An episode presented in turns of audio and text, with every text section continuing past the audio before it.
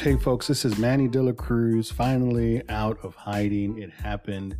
Uh, part of my New Year's resolution was not to miss a week, but guess what? I could not um, beat the adjustments that are required given the current COVID 19 situation. And in all honesty, look, the week before uh, last, my family and I, we took our vacation, and I had, you know, I was cutting it close to begin with, but uh, certainly the, uh, the the current situation turned everything upside down, and and we took took an RV trip and went out west, and we're in the you know pretty isolated areas, and uh, hey, look, not having connection causes not to be uh, fully up to speed with what was happening. So when we got back uh, last Saturday.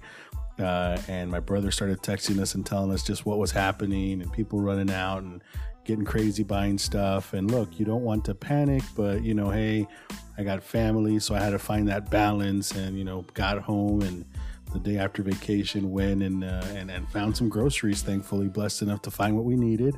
Uh, no more, no less, and things have been great since. But uh, yeah, when it came time to then figuring out, well, what the heck's going to happen with work, and am I going to have to work from home, and uh, of course, for most of you that know, I am I work for ExxonMobil, so hey, the market is not uh, good right now. If anyone who's in the energy sector, and really, uh, and that trickles to everybody.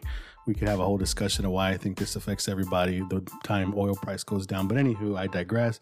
And when you come back and the price of crude uh, plummets the way that it did, hey, there are some, uh, there are some. Uh, it's time to now earn your paycheck. I just, I'll just put it to you that way, right? So in my role, hey, priority number one, with everything turned upside down, I had to figure out what working from home was going to look like.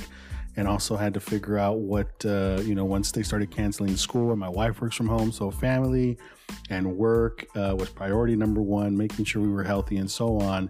And so I missed an episode. And so here we are uh, this week. I'm going to uh, release this one episode. Uh, I'm excited about it. It's a conversation that I had with Janet Borrego, and I really hope that uh, you enjoy that conversation as always, as much as I enjoy making them. It's a tough time for a lot of you out there, so please reach out.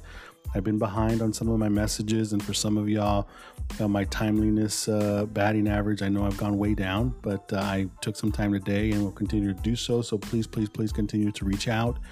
And I commend all of you that are adjusting and and making the adjustments. And look, at the end of the day, I think we're going to come out of this okay. And uh, and so again, uh, thanks for continuing to support. I saw that some of y'all were still listening to the podcast, even though there was a new episode, catching up on some of episodes. Uh, that's the thing to do. There's plenty of great stories, plenty of great content, and as always, appreciate your support. So again, I hope you enjoy this conversation. Hey, so Janet, thank you for making yourself available, even though I canceled on you a couple of times on account of uh, family stuff. But uh, here we are on a, on a Sunday, and uh, again, thanks for thanks for making yourself available. No problem at all, Manny. I'm super excited to be here. And most of all, I'm super excited to share my journey and my story uh, with everyone in the podcast. So I'm looking forward to it. and, and, so, look, like I shared before we got on the call, right? You were on my short list on account of a bunch of stuff that you've done. And so, look, we got a ton to cover. But uh, my, my, hope is that uh, we're able to hit all the aspects of, uh, of, of what you have going on. And if we get towards the end and, and I'm missing something, I will make sure and uh, we'll check ourselves at the end, okay? and keep ourselves Sounds honest. like a plan. I'm super excited. All right. So let's start off with the basics. Why don't you tell me who Janet Borrego is?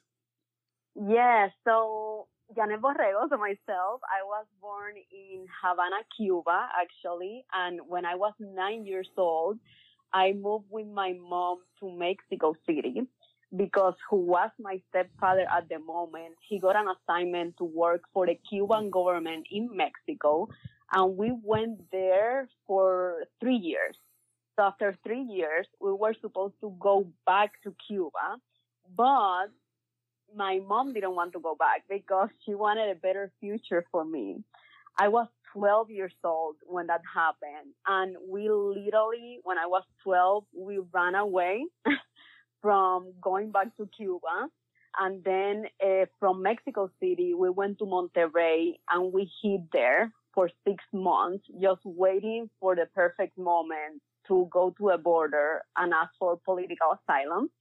And so after six months of hiding in Monterrey, we went to the border, asked for political asylum.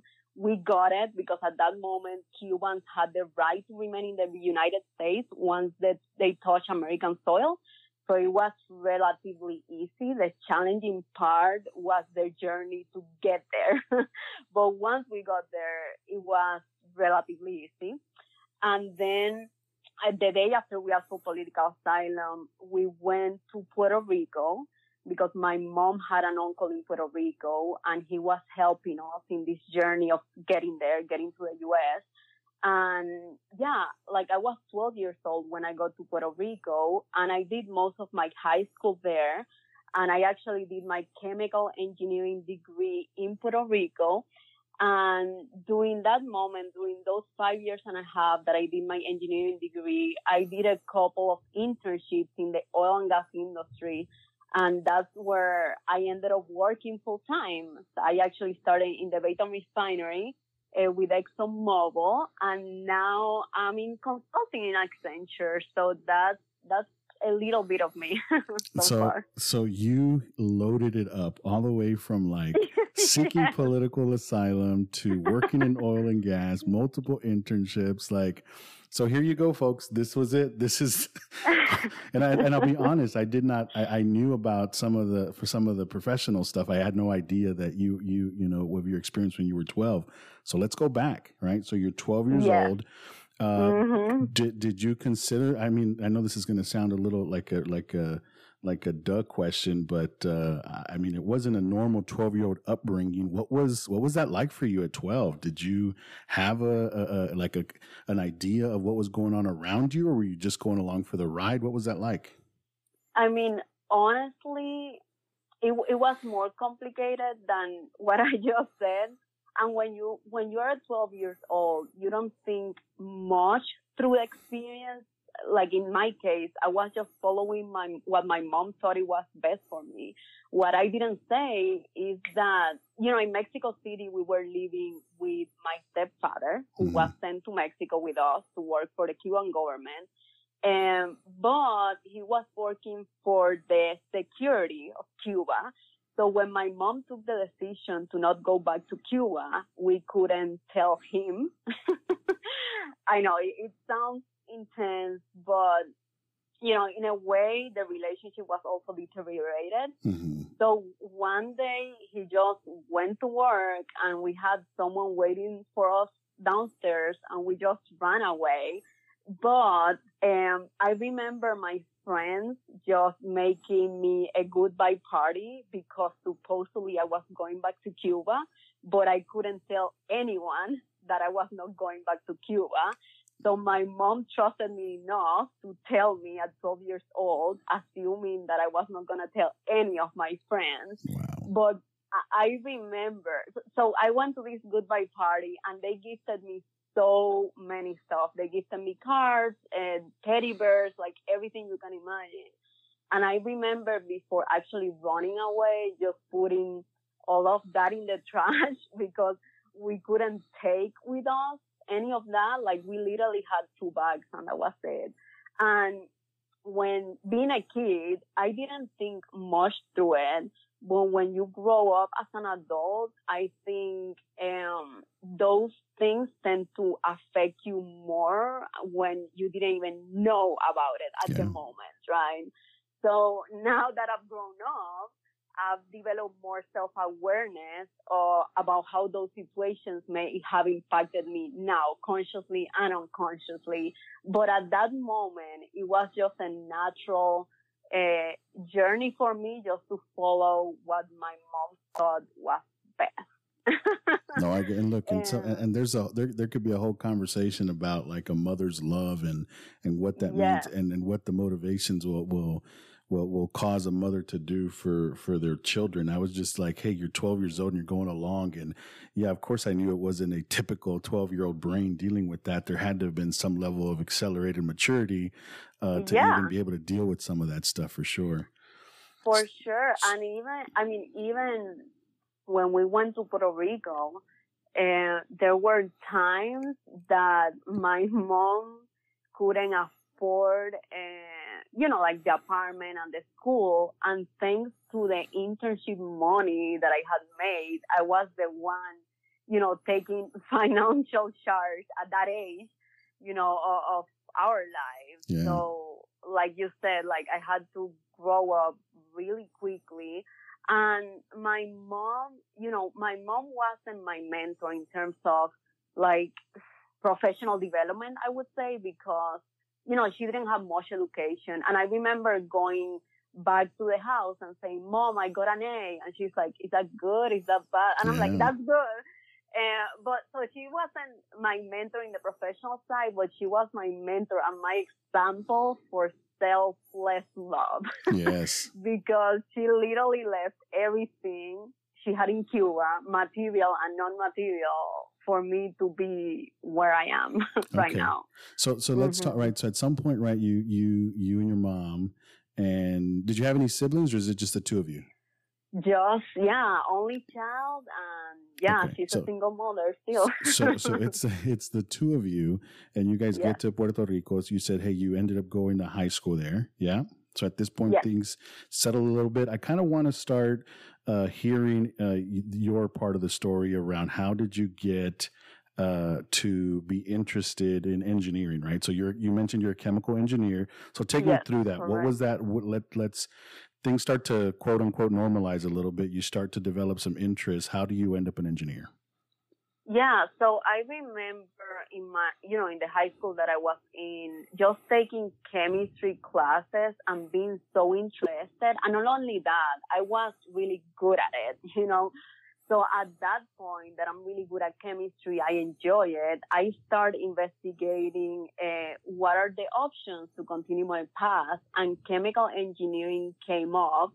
And actually, my I didn't mention it, but my uncle he still lives in Cuba. He's an engineer, so he was one of the persons that that inspired me uh, to go into that route of engineering. And chemistry was not a natural fit for me. So, and I knew in Puerto Rico we had a good engineering school, which is Mayagüez.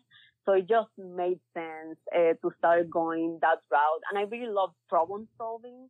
And I think engineering is a very agile discipline. You can do so many things. There are so many variations that you can work on. I mean, and I've done everything. Even I started in engineering. I've done supply chain. I've done consulting. And that's what I love about engineering and chemical engineering is very versatile. So that really caught my attention overall. Okay, so you end up going to to the uh, University of Puerto Rico Mayagüez, right? That's where yeah. you where you mm-hmm. graduated from. What was that like? Uh, what was your college experience like? Uh, or did you get involved with organizations? Was it all oh academics, oh or what was that like? Yes. So I would say I've always been drawn towards people and I've always been involved uh, in different organizations. So some of the ones I was really involved in was uh, the Society of Women Engineers. That was one of the, you know, I was the vice president of that society and also of Tau Beta Pi, like the Engineering Honor Society. I was really involved in those two. Oh, and of course, AICHE, like the American Institute of Chemical Engineering. So I was like, those were the top three that I was highly involved with and I had like leadership roles and everything else. And my main objective was, you know, I'm always being passionate about helping others and I thought that was also the right way to acquire leadership skills and be able to influence everyone else around me. So those were the top three. Okay, and yep. so was it through those organizations then that you started to get your your recruiting networking going somehow, right? So you said, hey, you ended up doing a couple of internships into oil and gas. So let's talk through that. How did you how did you get into these internships? And of course, after that, we'll talk about those internships. Yeah, so I would say so it has definitely been a journey. I can see my professional growth. I would say that the first year of college I was mainly driven towards, you know, study hard and have good grades. And that was the only thing I did, right? I was like, yeah, just focusing on getting my grades up and just working through that. So my second year, I started to realize how important it is to have this industry experience.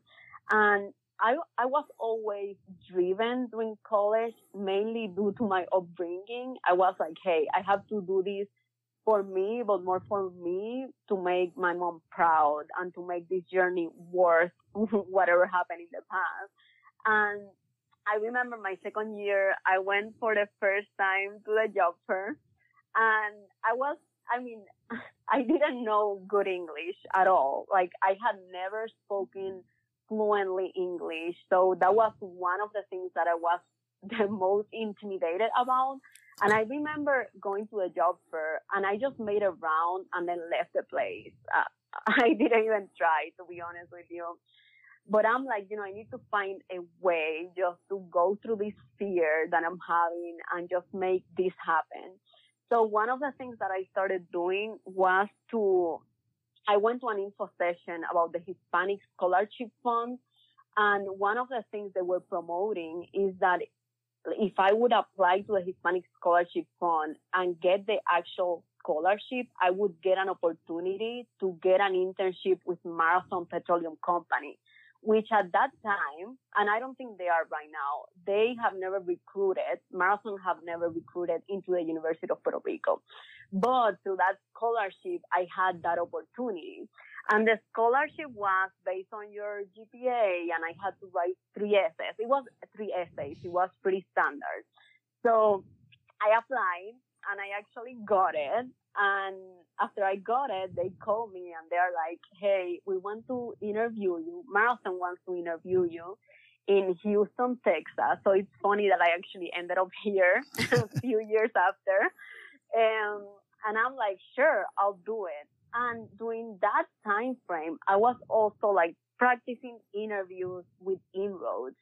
Um, but I remember in the practice of those interviews, I was just reading like the answers that I had written in my computer. I wasn't even like speaking fluently, right? Because I wasn't comfortable with speaking English naturally. Okay. Um, and I remember just traveling for the first time ever by myself to Houston, Texas. And when I got there, realizing that I was the only person from the University of Puerto Rico. So, you know, I, have been overall pretty outgoing in my life, pretty social, but inside I was really nervous and intimidated.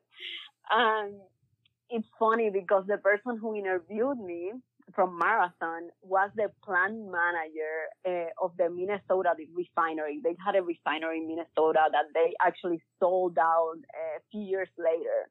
And I remember that the first thing I said to this person is like, Hey, my English is not the best, but I'm going to try to do my best in this interview. And I'm someone that speaks a lot with my body language. So I think that has helped me a lot throughout my journey. And I mean, I think I did great in the interview and I actually got the internship. And that was my first internship ever. It was very creative the way I got it, but I, I got it and I was so proud and that I started there. So I did one summer in the Minnesota refinery. After that, I did two more summers there and I ended my Marathon journey uh, with a co-op in Illinois. So I did, I did like four, I, I think I did like three or four terms with Marathon. And then it's so funny because when I was doing the co-op in Illinois, I, I, I was always really passionate about ExxonMobil, but the first time I interviewed, I actually didn't get the opportunity. But the person who interviewed me told me, Hey, you have a great resume. Keep doing the internships and what you can do next time is get leader. Oh yes, I remember get leadership roles in the organizations because at that time I didn't have them. So I started to work on that. And the next time ExxonMobil saw my resume, they called me. And it's funny because I was doing my co-op with Marathon in Illinois. So it was a phone interview. It wasn't even an in-person interview. But after they interviewed me, they offered me a co-op in Baytown, in the Baytown refinery. And that's where I started my journey with Exxon. I did a co-op, a summer internship, both in Baytown refinery. And after that, they offered me a full time, and then that's how I got back into Texas. okay, so, so let, let let's let's pause a little bit there, right? And we'll come back to to to the Exxon Mobil. But one thing that caught my attention, and I kind of want to uh, explore a little bit because I think you have you probably have some very valuable insight.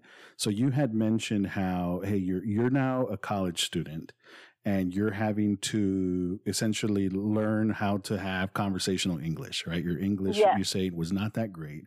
And so in yeah. recruiting, and you've been involved in recruiting too, right? We, we, we yeah, actually, the way we met was through going to, to a SHPE National Convention, right? And, and going out yeah. and doing some recruiting. And mm-hmm. so I meet students all the time who, uh, have uh, are burdened by where they're at with their the ability to speak with their accents and it really dominates them. And it sounded like, and I say dominates in the sense that it hinders them from making progress and going to go do practice. And, and, and I want to slow it down because you said a couple of things that kind of caught my attention that to me, I said, well, you, you, it sounded like you had a plan, but you were practicing interviews. You had written down scripts. You kind of admittedly yes. say, admittedly, you say, hey, at the beginning, it was maybe a little bit more robotic where you were just reading, but essentially you had had a plan. So I want you to, you know, for those that are that that might be listening who are I'm just going to I don't know what else to say but that are finding themselves hindered by their mm-hmm. ability to to navigate the English language and who are concerned about accents. What what what would you tell those listeners? I mean, honestly, it is a journey and the first step of the journey you're gonna feel fear no matter what. I, I think the first step of your journey is to recognize fear is normal to feel. Um, but fear shouldn't stop us to try to get where we need to go, right? To start our journey and do better for ourselves. And the most important thing is to just take a step forward. I mean, don't even think about it. The more you think about that fear that you have, the more you're going to contemplate it and the less you're going to act. If, hey, I, I recognize that I have this fear, but this is not who I am. And the fact that I have an accent, I mean, that's something that now I can say. It took me years, but now I can say I'm really proud of and this is who I am and where I came from. And recognizing your journey and recognizing who you are and being able just to move forward and try it. There are so many things you can do. I mean, even myself, after seven years of speaking English, I have an accent, you know, and I remember when I started even full-time ExxonMobil, I would be afraid to speak up in front of audiences and ask questions because I had an accent. And I think the fear is normal, but what it shouldn't be normal because we deserve the best is us representing ourselves and speaking up so people can also hear our voices. Because the fact that we come from a different background that brings diversity into the company and that brings different ideas and that's where the value comes from all of us having different upbringings and different accents and and that's the beauty of these companies you know? And yeah i, think it is important to net, not let the fear stop us but rather don't overthink it and just do it for yourself. and you said yeah. something there right? Like hey even when you came into the professional ranks like that that that uh, that there was still some hesitation there. Yeah. And today totally. you say like today, hey, now you embrace it. You're proud of it. Can you talk or can you remember?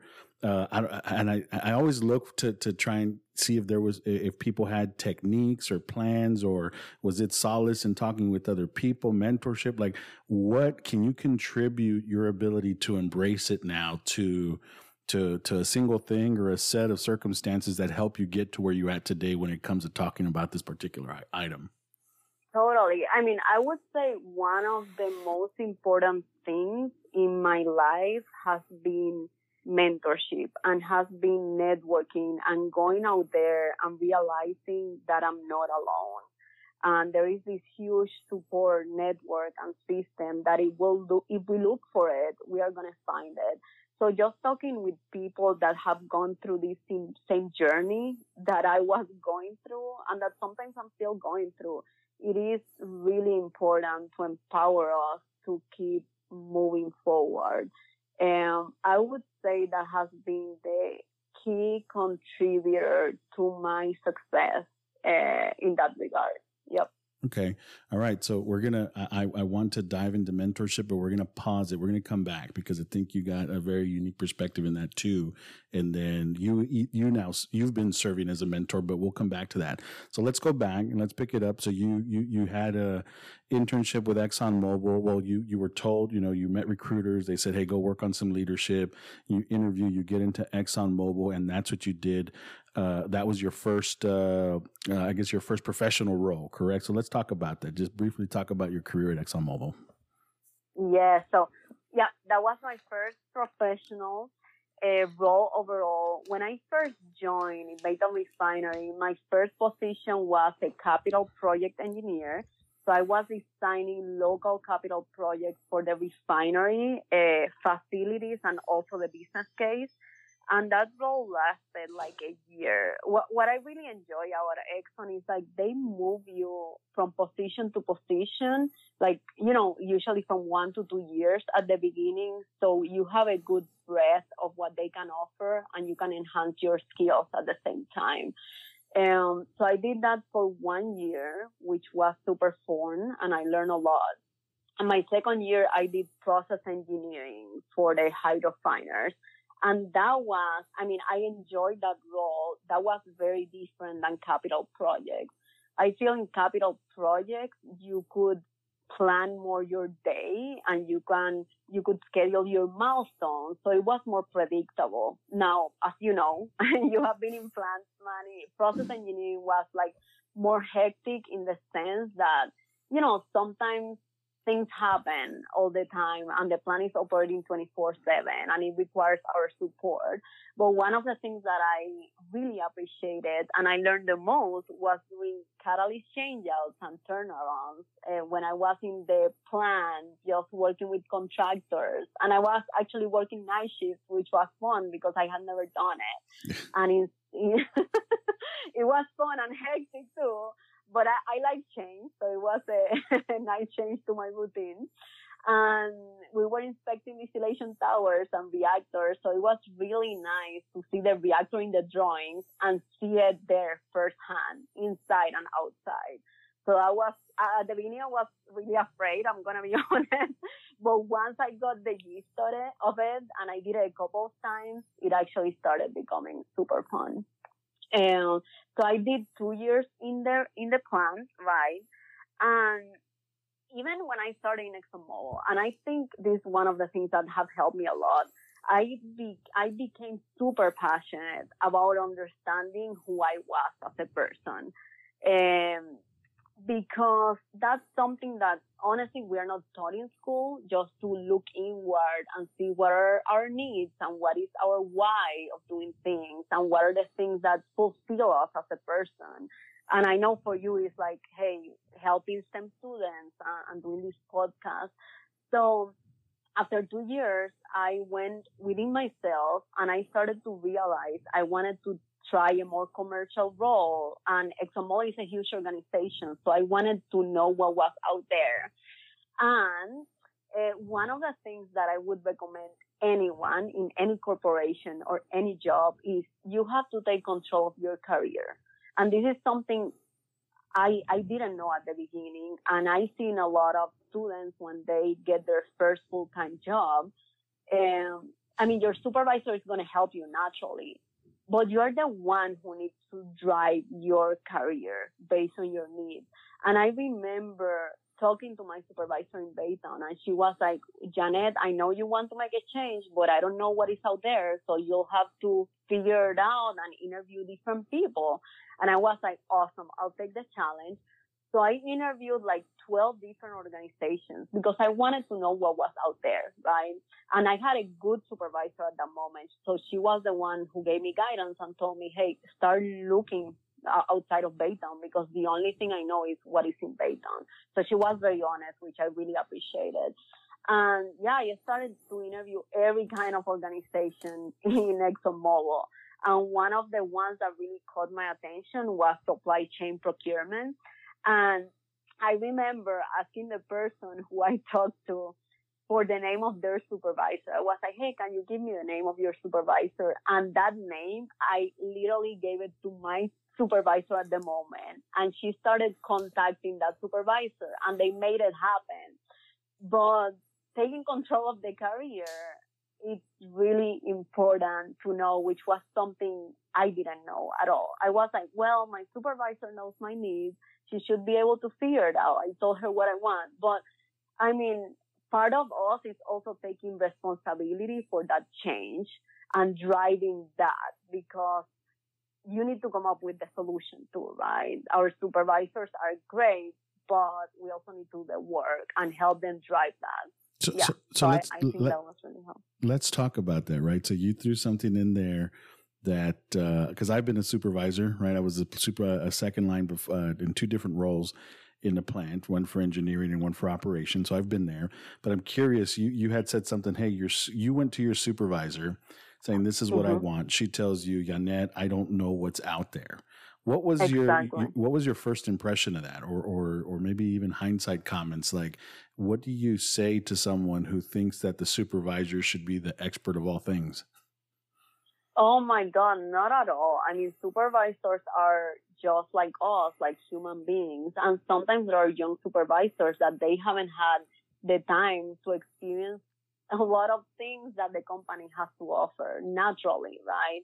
And there, these corporations are huge.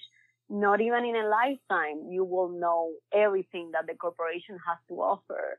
So the best I can do is be honest with you. I mean, there is nothing wrong with not knowing, and that's really admirable that they actually tell you, you know, like, hey, I don't know, you'll you'll have to help me figure this out. But the most important thing is that they support you, which at that moment I had this great supervisor and she supported me through the journey. But yeah, what, what I would say is like, don't take things personally, right? Like the supervisors, they don't know everything. And we are the ones that are in charge of our careers. So if we want something to happen, we need to drive that change and help the supervisor get us there. Uh, because a lot of things are not under their control, right? And they have, of course, other people and other things they're working on.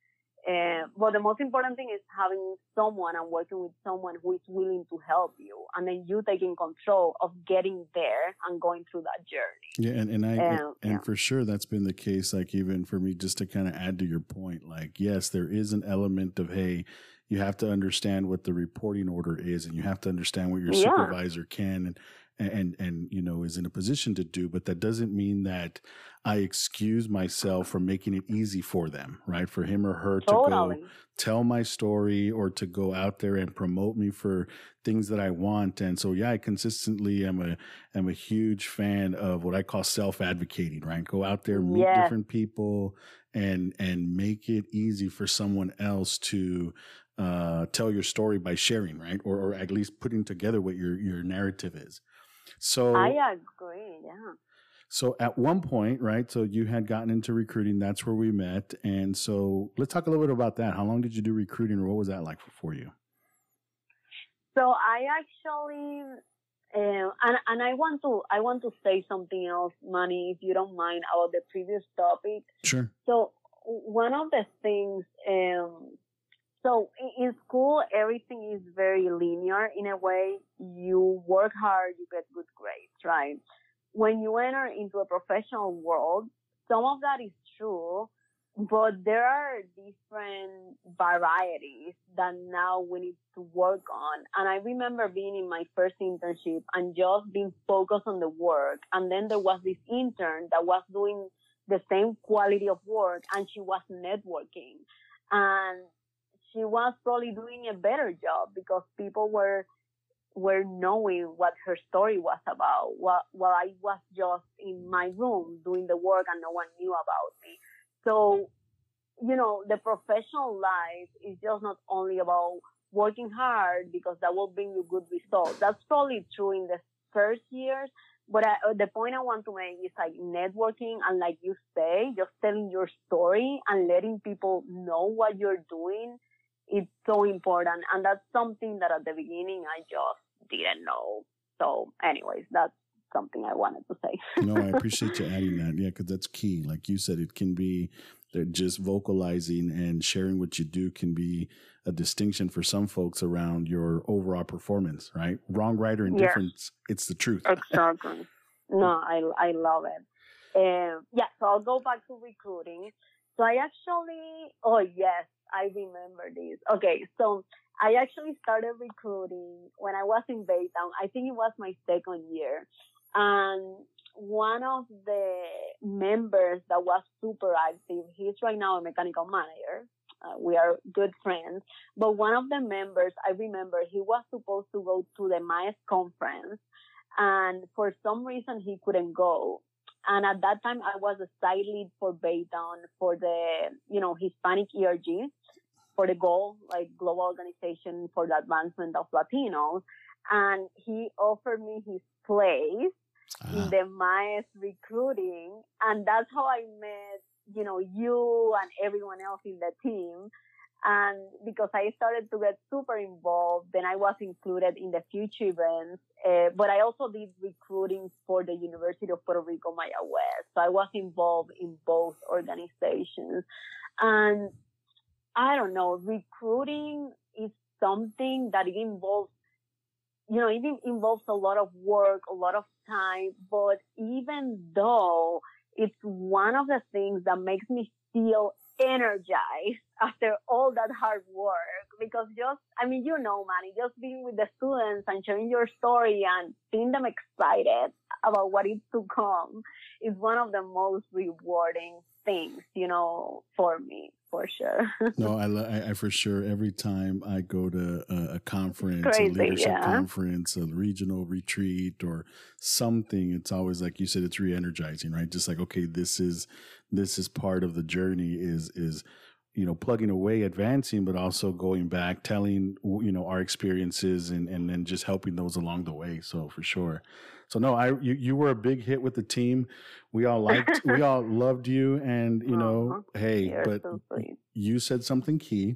You said, hey, throughout the whole time, you were always trying to explore uh, you and who you were, and somewhere in there, you made the decision to to move on.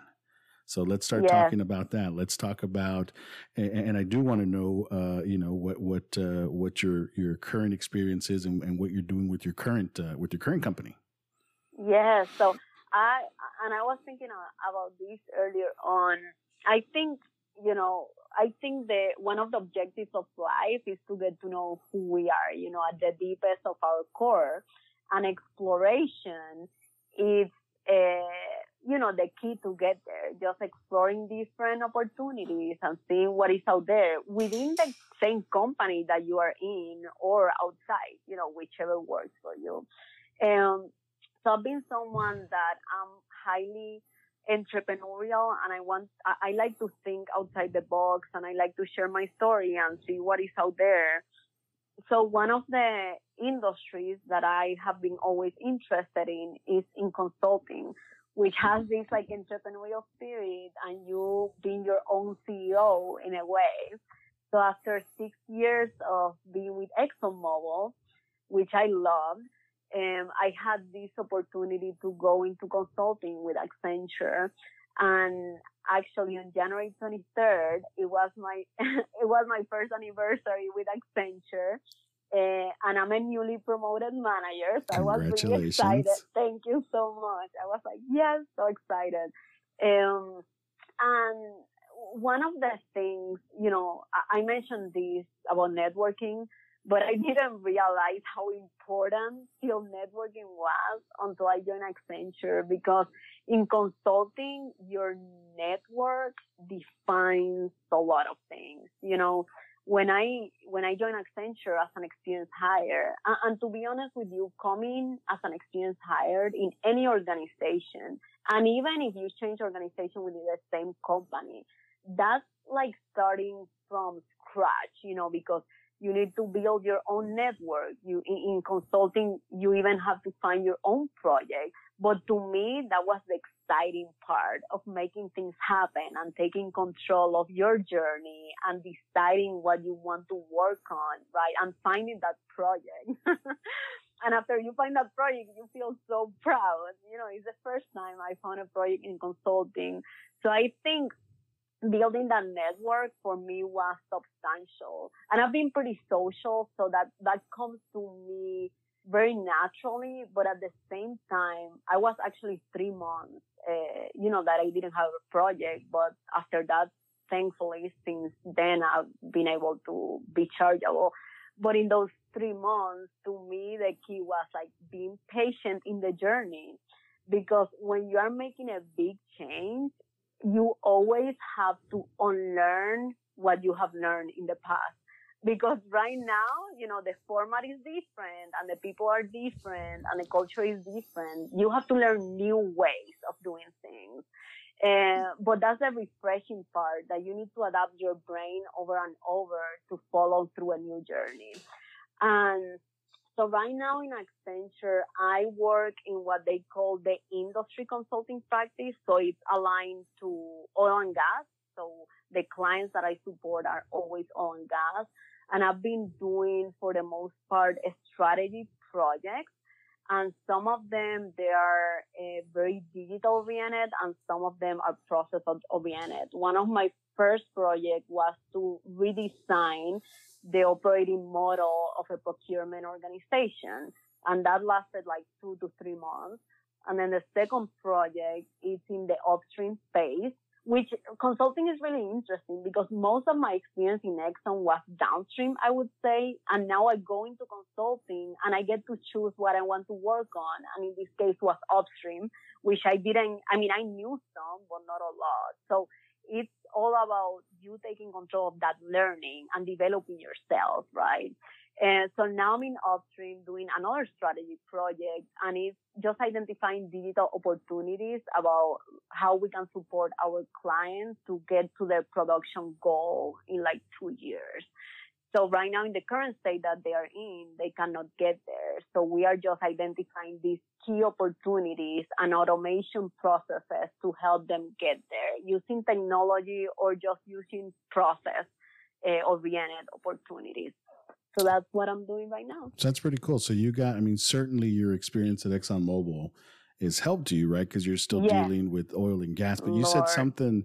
You said something there that I kind of, I kind of want to get your opinion or a little bit more insight. You said, "Hey, changing companies was there's a bit of an adjustment you kind of think you said you kind of have to start over and you also made the the analogy that well even if you're within an organization there's going to be a bit of a of a reset i guess so talk about that what was some of the challenge that you had and how did you get over it honestly, and I'm gonna start with ExxonMobil. When I switched to procurement, you know, it's a total different beast than being a process engineer because I was more familiar with what I had studied for five years and a half being a chemical engineer. But when I decided to switch into procurement, that I don't even know what SAP is, and I have to learn all these P codes, and I have to learn a new language completely about what procurement was, was was challenging. I'm building again my network in procurement because I didn't know anyone. And what I would say in those moments, one, be patient with yourself, you know, be compassionate towards yourself because you're going to need it. And the second one, my first year, I focused on getting so good at what I was doing. And I'm going to be honest, you know, the networking was priority number two, but I wanted to be I wanted to have my foundation straight and so strong that after knowing how to do my work, I could focusing on the networking and on the recruiting and everything else. And to me, that was the key to success when I did that within ExxonMobil. Focusing on knowing the language, the building that foundation strong, so I could later on focus on the networking and the the plus ones activities that I was doing in Exxon. And but now when I changed Exxon, I mean, this, it, it was the first time after six, it's like broken, it's like breaking up with a, you know, a long-term relationship. Okay. It was really, no, I'm not, it was really stressful for me because I really love the people. And to me, it was more about the people rather than the, the work, you know, because to me, that's the key of everything. And I was, I remember being so nervous, even when I talked to my supervisor to tell him that I was leaving. Um, but I was like, you know, doing the consulting, I think aligns more with my values and who I am. So taking that step further to align with who you are as a person, that's what kept me driven. And in those moments that you you decide to do a big change, I think it's important to have a really strong why. Why am I doing this? Because naturally we become attracted to what we are familiar with. So even when I started consulting, again, it was learning a new language and building a new network. And I kind of started missing what I was familiar with. Not because I didn't think it was the right choice of moving to consulting, but our brain are wired to the predictable future. You know, they are wired to get used to again what we are familiar with. So just recognizing that and being self-aware that that's natural. Again, fear is natural. Fear of the unknown. and that was what happening to me. I had to be patient. I had to keep learning, keep learning and get familiar with the process. But one year after, I can say that I'm, I'm really happy about the decision I took. no, for sure. And look, and you had mentioned, and, and I think there's this overarching theme throughout this entire conversation we've had so far, where you were saying, hey, you were always, you're always doing introspective thinking, right? You're always taking yes. the time to figure out where you're at with your particular stage in life, evaluating what's going on, ask questions, you know, get mentors, and then you start making changes if that's where the results of your introspective thinking go, right? So, that's I, right. I want to now let's go back to mentorship. So I think one big part for you, and you've mentioned, uh, I think there's been different people uh, that have kind of uh, helped you along the way. And earlier, when I said, "Hey, let's pause on mentorship," you were talking. We were talking about the, you know, the the the language thing, right? And then just your your your your history and stuff. And you said, "Hey, there's always some sort of." It helps to find people that have been through something like you, right? And so something. Yes something that's really embedded in that statement that I kind of want to unwrap a little bit is like, hey, when people think mentorship, they think, hey, I need someone to help me how to write a resume and how to interview. And it's like, I think the most fulfilling mentorship happens when it gets a little bit more personal, maybe a lot more mm-hmm. personal, where you're actually yes. able to tackle stuff. So can you give me give me your take on what you think a good mentorship relationship looks like or what you can aspire to to actually help you make uh, changes or decisions along the way? Yeah so i think i mean mentor is someone that has gone through the journey that you are going through. So that person can mentor you through that process or that journey. And what a good mentorship looks like is someone that you are comfortable enough that you can relate to, that you can say, hey, she is not the same as me, but she's similar like me. So I can, if she did it, I can do it, right? So it's that someone who empower you and support you. And it's also honest with you. So when you are not doing things the right way, that person will say, Hey, I believe based on my experience, you should do it differently. But at the end, it's about you choosing where you want to go, right? Like, like you say, looking inside and thinking, what is the best for me? But the mentor will be like that person that is going to talk to you about his or her experience, right? And all of us are different, so the experience may differ. But I think and this reminds me of something. When I was in Baytown Refinery in my second year also, I participated in a community college STEM mentorship program. And that program was about inspiring community college students to transfer to four year universities and, and study an actual bachelor, right? And I was matched with two students. And this was like seven, six, seven years ago and today I still meet with them. So, but the mentorship program was for one quarter. But after that quarter passed, I asked myself, is mentorship a one quarter thing or is mentorship, you know, kind of a lifelong process. So that's why I took the decision after that first quarter to still meet with them every month. And for years, we met every month. And now I can proudly say that from a community college, they transferred to U of H, they completed their bachelor, and right now they have full-time jobs. And so to me, that was one of the most rewarding and the most constant relationships I've had in my life, which I'm very proud of. I always joke about it because it's true. But I remember the first time they saw me because they knew I was a chemical engineer. The first time they saw me, they told me, wow, I didn't know that a chemical engineer could look just like us when I thought of a chemical engineer, I thought of someone, you know, arrogant with heels and that we couldn't relate to because we didn't know this was possible for us.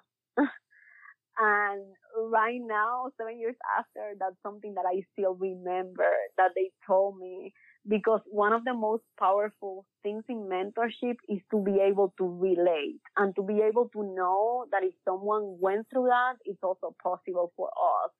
And that's why mentors are role models. You know, those are, yeah, go ahead. Well, I was going to say, would you say they're more like friendships now?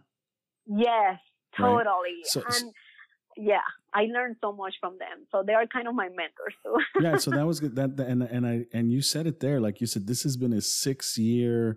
I mean, it yeah. started off as mentorship, but now it turns exactly. into friendships. And so, like when I talk to students, I say, "Hey, like my personal journey eh, has eh, eh, is definitely taken mentors and heck even just getting into exxonmobil was a three year ordeal and i still have you know here i am now nine years later so i've had people that helped me as a student you know 12 13 years ago that are still in my life and, and the lines between Amazing. between mentorship and friendship have long past been blurred yeah right and, yeah and, and, and, totally. and i think and i think in those circumstances they become a lot more fulfilling. I, I too often see a young student or a young professional who are looking for the well, I want to be part of this mentorship program and they're going to assign me a mentor at my work and we're going to be paired together for a year. And in one year, I'm going to solve world hunger. And they don't, and they feel dissatisfied. And I'm like, wow, you, I don't think you're, I, I think that in those cases, people's views in their head as to what mentorship is and that it's going to be a quick fix are probably unrealistic right? Yeah, yeah, totally. And I agree with you, Manny. That that transition into friendship and being able to get more personal, that's the most rewarding thing.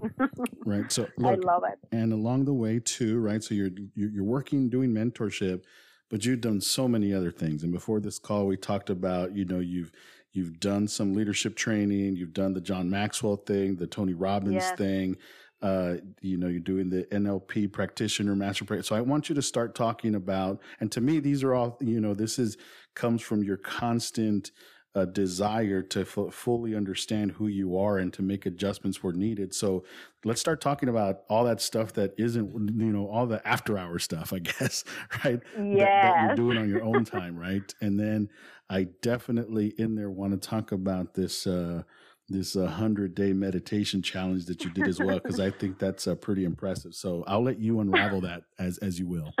Okay. Thank you so much manny so i i really started to get involved into personal development and trying to get to know myself better when i started my full-time job. And i realized things were not as linear as they were in college so I'm like, okay, there is something here. There is something here to explore. And that's me, one, and that's others, you know, why other, why I'm behaving certain ways and why others behave those different ways and how can we help each other in this world that the reality is that we are all striving to be better. We have similar needs. We have similar struggles. And the most important thing is to be vulnerable and like we are doing right now, share our stories so we can learn from each other. So that was my main intention and my why I started to get into personal development.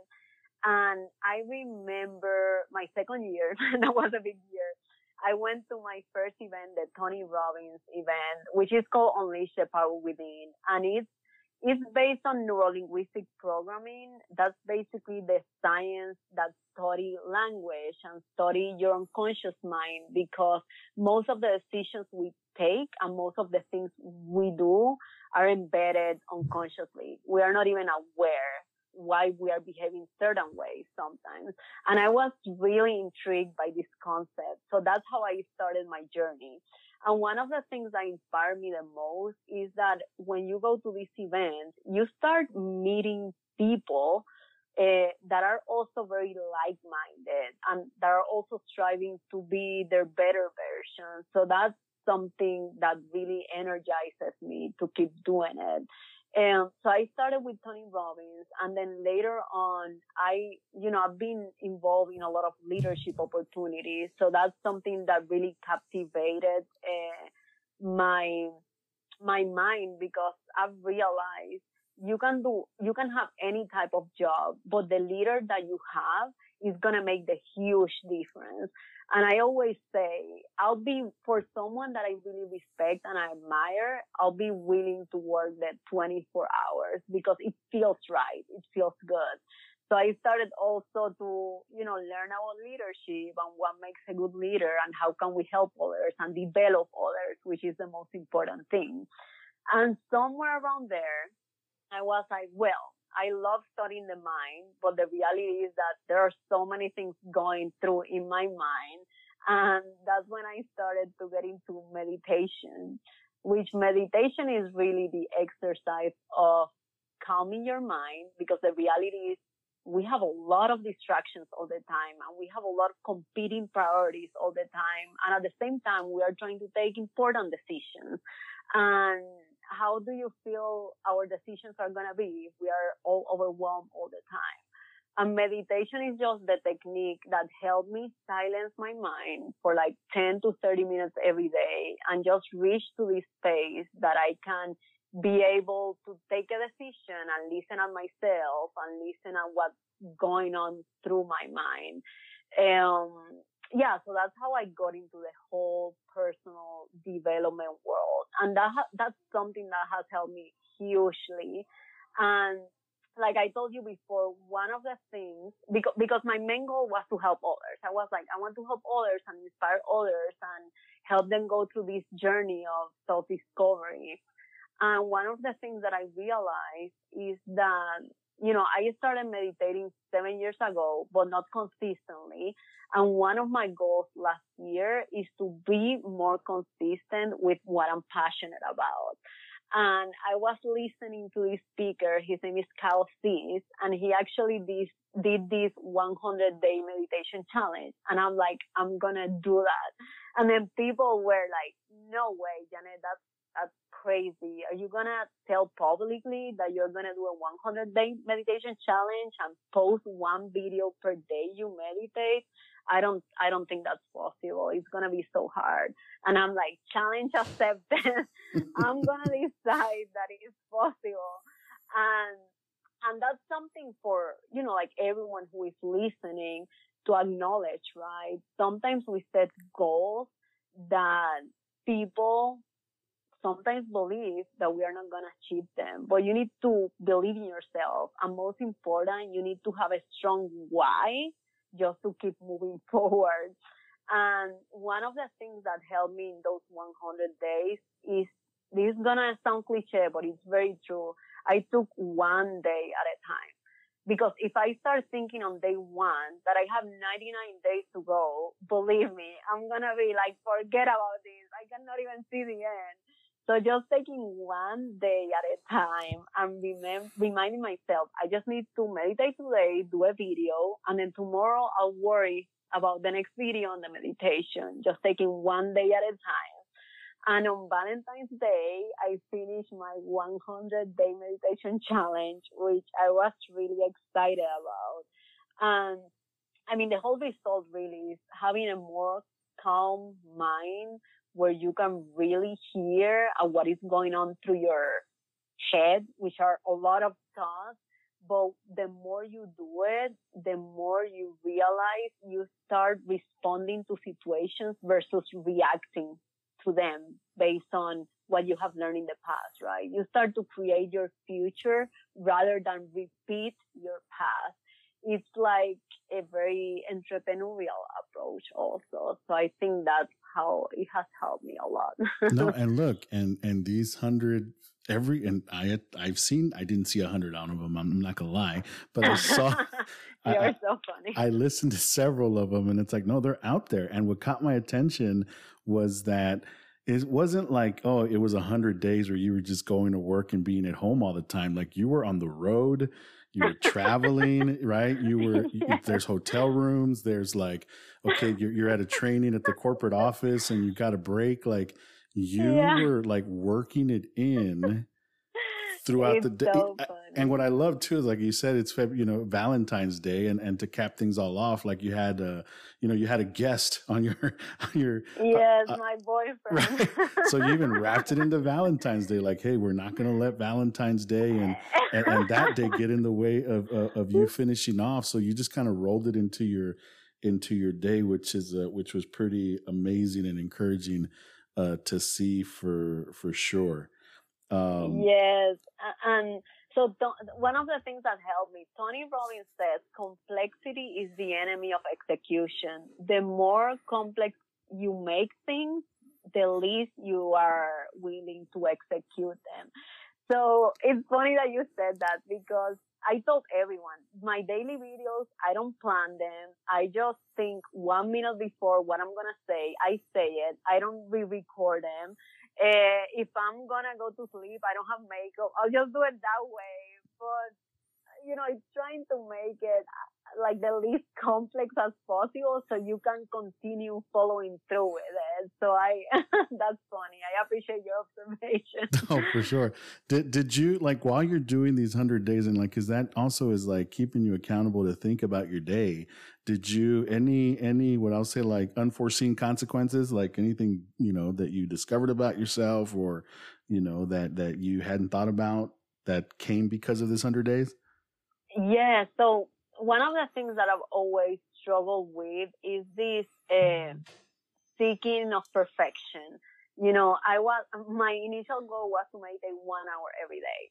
And I'm like, no, I need to do one hour. But there were times, Manny, to be honest with you, that I just had time for 30 minutes. And that's when I realized cons- I'm going to prioritize consistency over perfection. And if I'm recording a video and I'm not looking great because I mean, I don't know, physically I didn't have a great day, you know, I, I'm gonna push through it and make it happen.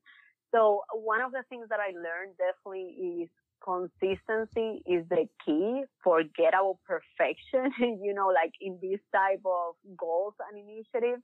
Uh, what is important is to repeat the same behavior so you can learn from it. The other thing I would say, it's incredible when you share your story, how many people you can inspire and how many people you can help. And that's why I'm so excited. I'm so excited that you started this podcast because these are the kind of things that make me passionate about life. And like every time someone would message me, I would be so excited and I just you know, that was part of my why to also inspire people and create awareness of what was going on. But it, it, even if it was 100 days, I still meditate every day, you know, but, but that was just an exercise of consistency and also inspiring others to, to be better. Hey, mm-hmm. and I appreciate that. So one of the last uh, things, a couple of things I want to cover before we, we wrap this up, right? So you also have as one of your titles, this uh, NLP master practitioner, right? And and I think what, yes. caught, what, what caught my attention about, well, I'll let you talk about it. Uh, just uh, tell me what it is, why you decided to, and why you decided to do it. Yeah. So the first time, actually, yeah, it wasn't on Tony Robbins. The first time I heard about NLP or neurolinguistic programming was when I went back to Cuba to visit my family seven years ago after 12 years of not seeing them. I forgot to mention that part, but there were 12 years in my life that I didn't see my dad. So he saw me when I was 12 and when I was 24, literally. The same with my uncle and my grandmother. And when I went back, my uncle he loves reading and I do love reading. I discovered that when I started full time and I started to get into this personal development topic. He gave me one book about neurolinguistic programming and I found it so fascinating. And neurolinguistic programming is basically the story of behaviors and the story of how we take the decisions we take based on our past programming and how can we break those patterns to create new behaviors. Neurolinguistic programming is even used in people who have uh, phobia because it's basically a set of strategies to create new behaviors. There, there are even strategies to stop smoking, strategies to um, I don't know, stop being lazy or strategy to dislike certain food. It's just basically the language of your brain. And what NLP says is that the brain processes information based on images. So a lot of these strategies in NLP is through um, through the exercise of changing different images. And right now it's really hard to understand, but I'm trying to describe it as uh, as best as possible. But it, it's basically a study of the unconscious mind and how we process information and how we can break those patterns to create new behaviors and stop those behaviors we don't desire anymore. And, and and I'll tell you again, like what I was going to start to say is, hey, what caught my attention and look, and I appreciate you explaining it uh, the best you could there, you know, but, but it was just another testament to, hey, you're continuously trying to learn. And the part that caught my attention, uh, you, you, know, about, about this and you shared this publicly was, hey, that you did some of this training, like you would take vacation time. Like this was your vacation, yes. like your vacation for a year was to go to, you know, two week, uh, you know, workshop or, or, or, or, or training, right. To, to, to develop and explore this. And that's like, wow, that to me is, is it's one thing to say, Hey, I'm going to better myself or, or continue some education. It's another thing to actually put it in practice. And, and in this case, like sit there and take vacation to, to accomplishment. So it was just something that is like, wow, this person is, is legitimately trying to do uh, practice what they preach, you know? Yeah, no, I love that you mentioned that because to me it's so normal that I completely forgot about that part. But it is, yeah, it's crazy because these trainings, they are you know, the last one I took, which was the master, I first took the practitioner one, which was four days, and the master NLP one was 10 days. And these are 10 days of starting at 9 a.m. and finishing at 8 p.m. Uh, eh, in a hotel room with like, you know, like a hundred more people that are interested in the same, you know, mindset and most of them are entrepreneurs. So it's really, I mean, it's amazing just to be surrounded by different people in different environments. And yeah, like even though these are like 11, 12 hours days, like we said before, I never feel more energized than when I finish these trainings, which is the, the contrary of what you would think of a vacation. Yeah. But it's what you're passionate about, like recruiting and helping, you know, students and, and everyone else. So I, I love that you mentioned that. no, well, for sure. Look, Annette, I, I appreciate you, of course, coming and telling your story and, and unraveling all those uh, bits and pieces uh, for us because I think it's pretty powerful. If somebody wanted to get a hold of you or take a, a glimpse of these hundred days, how can they do that? Yes, so I'm available through Facebook, Yanet Borrego, and in Instagram, I definitely have my 100 videos and I share a lot of content around personal development. The handle is Yanet Borrego, Yanet with Y, Y-A-N-E-T-B-O-R-R-E-G-O underscore coach. And that's it. Yeah. In Instagram, that's the one they should follow me on. And, and I'll be happy to help. Yeah. And I'll make sure and put, include that in the show notes. Well, yes. For sure. You're well, Yanet, thank you. Thank you. Thank you for, uh, uh, for being flexible and making yourself available. As I started this thing by saying, even though I pushed this on, on you a couple times, but I think it's uh, worth it. And I look forward to to that young person that uh, who hears this story, who resonates with it, and makes contacts with you, and that you continue to uh, help uh, help them. Right. That's uh, why we're both doing this. Why I'm you know taking the time to record it and make it available. And I think the same motivation for you to actually get behind the phone and tell your story because we want that one person to reach out and and and you know ask questions. Thank you so much, Manny. And again, I'm so happy and I'm so proud that you are doing this because we need more people sharing their stories and inspiring others. And I'm really appreciative that you thought of me. So thank you for providing the platform. I really appreciate it. thank you for that.